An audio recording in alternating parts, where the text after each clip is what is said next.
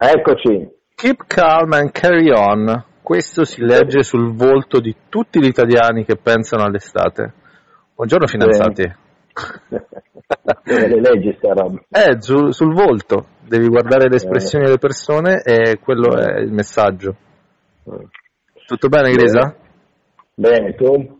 Io sì, sì, devo dire che mi continuo ad arricchire senza sosta, questa cosa un po' faticosa. Bene, bravo, sei Però- short di Bitcoin. esatto, quello è il mio segreto, quello è il mio segreto. Allora, oggi non è una rassegna stampa, o sì? sì, come no. È una rassegna stampa, acciaio, riso, India, Cina, vediamo qual è il trade union. Sì, diciamo che un po' il, il filo conduttore è questo storno sulle materie prime che sta prendendo piede, d'altronde abbiamo detto tante volte che erano salite tantissimo eh, e quindi una discesa è anche doverosa sotto profilo tecnico e, e anche per permettere un, un po' di discesa dell'inflazione. Infatti eh, l'intero comparto del mercato per certa la recessione e quindi eh, una discesa dei prezzi delle materie prime che c'è stata, una discesa dei rendimenti dell'obbligazionario che c'è stata dai massimi a cui eravamo arrivati e un rimbalzo eh, dell'equity e anche dell'obbligazionario perché essendo scesi i rendimenti sono saliti i prezzi. Quindi in questo momento i mercati stanno eh, scontando, spesando una, una recessione prossima avventura. Di già, E- subito. sì, beh, loro la scontano, poi di solito i mercati anticipano più o meno di sei mesi, si dice, vedremo se I cicli economici. Comunque, sì. Mm. Eh, comunque, per quello che riguarda il riso, secondo me, eh, questo è molto interessante perché il riso ormai eh, interessa più di metà del pianeta come eh, primo elemento diciamo, di, di nutrimento e l'India da tempo è il più grande esportatore di riso. Eh, I suoi clienti principali sono il Medio Oriente, per esempio Arabia Saudita e gli Emirati Arabi, eh, nell'Africa abbiamo per esempio Ghana, Benin e Togo e poi udite udite anche la Cina che da qualche anno ha iniziato a comprare eh, riso dall'India e adesso l'India è il più grosso fornitore della Cina per quello che riguarda Ah, il riso. Quindi mh, diciamo che il ruolo dell'India è molto importante in un eh, elemento molto importante. Ricordiamo che poche settimane fa l'India aveva applicato un eh, divieto di export del grano, eh, anche nel grano l'India è uno dei più grandi esportatori e, quel- e quella, mh, quell'annuncio aveva fatto schizzare il prezzo del cereale. E adesso il punto è che mentre nel grano abbiamo avuto problemi seri legati alla questione fra Ucraina e Russia e anche a un calo dei raccolti, per quello che riguarda il riso, invece i raccolti, la produzione globalmente è sicuramente in crescita. Il problema è che anche il consumo è in notevole crescita, anche in parte come sostitutivo del grano e ehm, il prezzo del riso è in forte crescita anche in India. Quindi il punto di domanda, diciamo, la- il timore di alcuni operatori del mercato è che l'India possa applicare lo stesso concetto che ha applicato sul grano e bloccare l'esportazione di riso per non far crescere il prezzo per i propri consumatori interni, eh, diciamo, oltre il livello di sopportabilità. Ah, scusa, ma Quindi- se, se è aumentata la produzione perché sta aumentando anche il prezzo? perché ti ho appena detto che sono aumentati anche i consumi, anche, anche in sostituzione del grano. Quindi, Ok, aumento dei Eh, consumi. Sì, quindi ehm, il rischio che il prezzo del riso sia troppo alto, sia salito troppo per i consumatori indiani, quindi il governo bloccherebbe l'esportazione lasciando quindi più riso all'interno dell'India, quindi abbassando il prezzo per, per i propri consumatori barra cittadini e questo però getterebbe nel panico eh, molte nazioni estere. Quindi per ora in realtà okay. è, so, è, solo un'illazione, cioè non ci sono ancora, eh, non c'è nessun tipo di, di, di, di dato al riguardo, però diciamo che se applichiamo lo stesso metro applicato sia dall'India sul grano o come per esempio dall'Indonesia per l'olio di palma, la possibilità esiste e questa possibilità potrebbe essere molto dolorosa.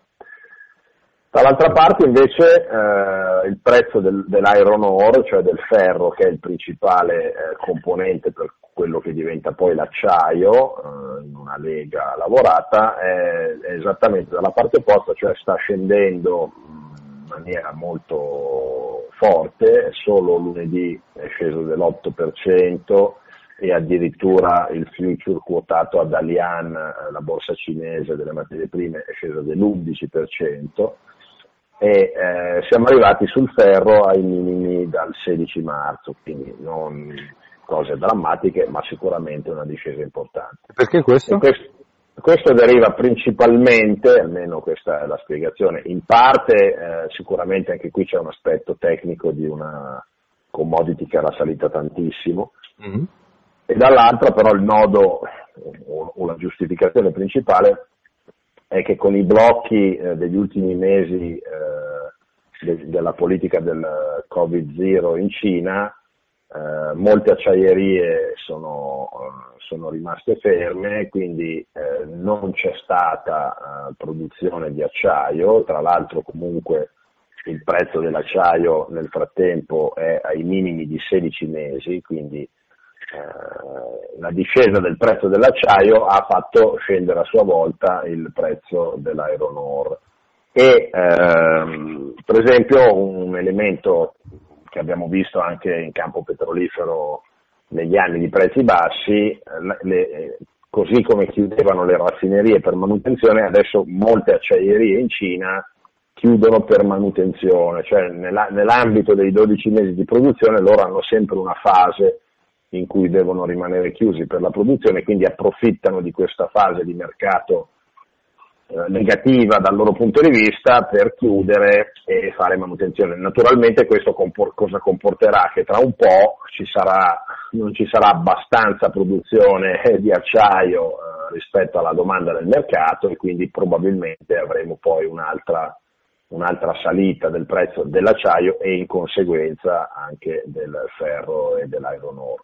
Però per ora, sempre domande per offerte, domande offerta, sempre sì, le, mater- le, materie prime sono molto legate a questo aspetto e in maniera visibile. Tutti i metalli eh, industriali, quindi rame, alluminio, eh, nickel eh, e ferro, hanno avuto una discesa molto forte nel, nell'ultimo periodo. l'altro altro elemento diciamo, di eh, forte interesse di forte componente per quella che è l'economia globale, il petrolio, e, e qui invece siamo in una situazione eh, di prezzi sempre sostenuti, nonostante anche qui abbiamo avuto un calo da più di 120 dollari, siamo intorno ai 100, quindi un 15% abbondante. Ma da quando? Eh, nelle ultime settimane. Diciamo lo storno di tutto il settore delle materie prime ha impattato anche il settore energy, però qui sembrerebbe esserci una situazione strutturale eh, per i prossimi anni che difficilmente eh, dovrebbe eh, portare a prezzi bassi della materia prima, perché come abbiamo già raccontato altre volte, i cicli delle materie prime sono soprattutto di, di, di, quelle energetiche e di quelle minerarie sono legati agli investimenti, quindi quando vengono fatti molti investimenti si crea molta offerta, il prezzo scende e a quel punto eh, le società eh, energetiche e minerarie rallentano molto il, il flusso di investimenti perché a quel punto non è più conveniente e si arriva poi negli anni alla situazione opposta, cioè di scarsa produzione o comunque di produzione inferiore alla domanda. E eh, quello che è successo appunto negli ultimi anni con i prezzi eh, piuttosto bassi delle materie prime, dal, diciamo dal picco del, tra il 2011 e il 2014, poi è iniziata una fase discendente, unita a questa, questa, grande mh, ideologia della transizione energetica che ha demonizzato le società eh, di energia tradizionale, chiamiamole sporche, e addirittura c'erano fondi che hanno smesso di investire eh, ah, sì. nel settore energetico. Pensiamo per esempio al fondo sovrano della Norvegia, che è il più grande fondo sovrano a quasi un trillion. La Norvegia è uno dei più grandi eh, produttori ed esportatori di petrolio, però il loro fondo sovrano in maniera più o meno ipocrita ha stabilito a un certo punto che non avrebbe più investito in società eh, energetiche. Poi non so come sia finita perché nell'ultimo anno eh, probabilmente zitti zitti hanno cambiato idea visti i risultati del settore energy. Beh però, sì, diciamo, diciamo che, che, le politiche ESG sono state un po' raffreddate ultimamente, dai. Sì, sì però nel frattempo eh, gli investimenti sono rallentati o addirittura si sono bloccati, per cui eh, diciamo in settori dove eh, il tuo investimento è cospicuo e necessita di molti anni per il rientro dell'investimento per cominciare a guadagnare, oggi eh, molte aziende e molti investitori sono estremamente cauti e scettici nel investire miliardi di dollari in un settore che non sanno se fra qualche anno sarà ancora in piedi. Eh, la, la, notizia della anche lì secondo me folle accelerazione della Commissione europea sul bloccare, sul divieto totale di automobili con uh, motori a combustione, mm. certo anche quello non porta a, a spingere uh, negli investimenti. Quindi fatto sta che... Cos'è, 2050 eh, mi sembra, no? Fosse il termine. No, no, nel 2035. Ah, 2035? Sì, sì, no, ma una follia. Ah vuol dire distruggere il settore automobilistico e soprattutto distruggere tutto il parco auto attuale che mm, non può che tendere a zero come valore, no? se, se tu sai che, che, nessuno te la compra. Comunque, eh, eh gli investimenti del 2022 complessivamente dovrebbero essere inferiori a quelli del 2019 nel, se- nel, settore energy oil, anzi oil, scusa, stiamo parlando di petrolio, eh, nel 2019 erano stati di 441 miliardi di dollari, quindi come vedi stiamo parlando di cifre molto cospicue. Mm. Eh, secondo uno studio di una società di consulenza nel, nel, cam- nel campo energy, eh, studio che io avevo già visto in altre forme con cifre magari diverse, comunque dovrebbero essere necessari da qui al 2030 525 miliardi di dollari di investimento ogni anno e quindi invece quest'anno saremo sotto i 441, quindi stiamo parlando di quasi un centinaio di miliardi di dollari di investimento in meno, ma attenzione che questo investimento servirebbe solo a tenere eh, testa alla domanda crescente, perché questo è il punto. Noi abbiamo comunque, come abbiamo detto tante volte, una serie di paesi con popolazioni eh, in forte crescita prospettica e soprattutto in, eh, in forte crescita nel, nel, loro ingresso, diciamo, tra virgolette, nel benessere, quindi nel loro desiderio di acquisire beni di consumo eh, che sono energivori in qualche modo, perché anche tutto il settore degli elettrodomestici certo. è energivoro. No? Eh, tieni conto che mh, ogni anno eh, su 100 milioni di barili al giorno, eh, che è il consumo attuale, Uh, circa 5 o 6 milioni, diciamo tra i 4 e i 6 milioni di barili al giorno vengono persi per esaurimento dei pozzi, diciamo così, usiamo un termine generico. Quindi comunque... Esaurimento dei pozzi? Vuol dire che i pozzi a un certo punto finiscono, non sono, non sono delle, dei contenitori eh, pieni all'infinito, no? hanno, hanno, un contenuto che a un certo punto, a forza di pomparlo fuori, scompare. Ok, però tu hai detto su 100 barili presenti, diciamo così. No, oggi c'è un consumo diciamo, di 100 milioni di barili al giorno, al giorno. Ogni anno dai 4 ai 6 milioni di barili al giorno va rimpiazzato, cioè è un quantitativo di petrolio nei pozzi che finisce, quindi tu devi rimpiazzarlo aprendo nuovi pozzi, tro- trovando nuovi giacimenti. Okay. Oltre a questo c'è una crescita diciamo, legata alla crescita della popolazione e dei consumi di circa un, un, milione, un milione e mezzo di barili al giorno ogni anno. Quindi tu ogni anno, solo per tenere diciamo, la tua offerta pari alla domanda, devi far crescere la tua produzione di 5-7 milioni, 7 milioni e mezzo di barili al giorno. al giorno. E quello lo fai con investimenti, certo. investimenti sia in nuove esplorazioni sia nel mantenimento della tua produzione, perché per esempio un paese come il Venezuela eh, che ha le più grandi riserve provate di petrolio al mondo, ricordiamolo, più dell'Arabia Saudita, ha avuto un crollo della produzione perché con le presidenze populiste di Chavez e Maduro eh, i, i quattrini venivano spesi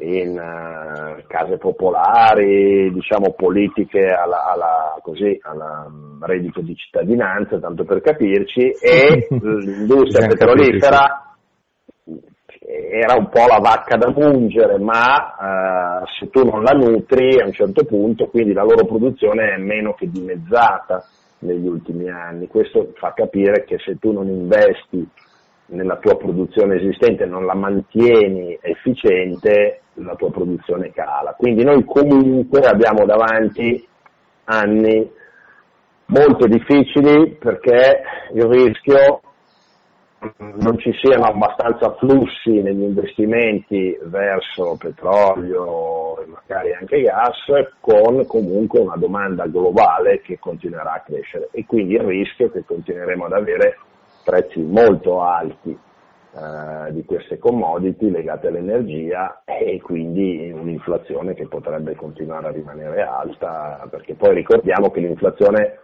è comunque anche un effetto psicologico sulla gente, no? quindi se la gente si convince che l'inflazione ormai c'è, rimarrà per i prossimi anni, cambia le proprie abitudini di acquisto, quindi compra prima perché teme che poi i prezzi salgano e quello non fa che autoalimentare l'inflazione perché se tutti si precipitano a fare acquisti anche solo di beni necessari oh, è chiaro che eh, sono fiammate inflattive che, che, poi si autoalimentano perché a quel punto l'inflazione sale, la gente dice vedi hai visto, ho ragione e, e, e poi ci vogliono anni per riuscire a invertire i circoli viziosi. Quindi diciamo che l'aspetto dell'energia comunque è estremamente importante e finora non stiamo vedendo eh, comportamenti da parte diciamo, delle, delle, dai governi in giù che eh, possano far pensare che questo problema è stato capito. Ecco. Ho capito. Beh, quindi diciamo che o qualcuno si inventa il motore idrogeno oppure abbiamo un problema. Sì, diciamo la produzione dell'idrogeno esiste, però per ora è estremamente... Alla fine il petrolio è ancora la fonte di energia meno cara di quelle esistenti, perché anche ehm, le, le, rinnovabili comunque sono, sono, quasi sempre sovvenzionate con, con contributi statali, se no sarebbero molto più costose. E, e, quindi, come forse ho già detto altre volte, nel, nella storia dell'umanità un'innovazione tecnologica ha sostituito un'innovazione precedente, diciamo una tecnologia precedente, quando era più connessa, più economica e più competitiva. E qui oggi noi secondo me non siamo in quello stadio, cioè il motore elettrico non è più competitivo e più efficiente e più economico di quello a idrocarburi e si sta spingendo eh, diciamo per decreto eh, il mondo verso una, un, diciamo, un salto tecnologico che non avviene come, come, è sempre avvenuto nella storia e quindi diciamo, ci sono sì, probabilmente rischi di eh, sbilanciamenti, di costi fortissimi, di disoccupazione fortissima. Ecco, quindi Molto interessante Grisa, as usual direi. Grazie, grazie. Quindi finanziati, niente, altra... Correte alla pompa di benzina. Esattamente.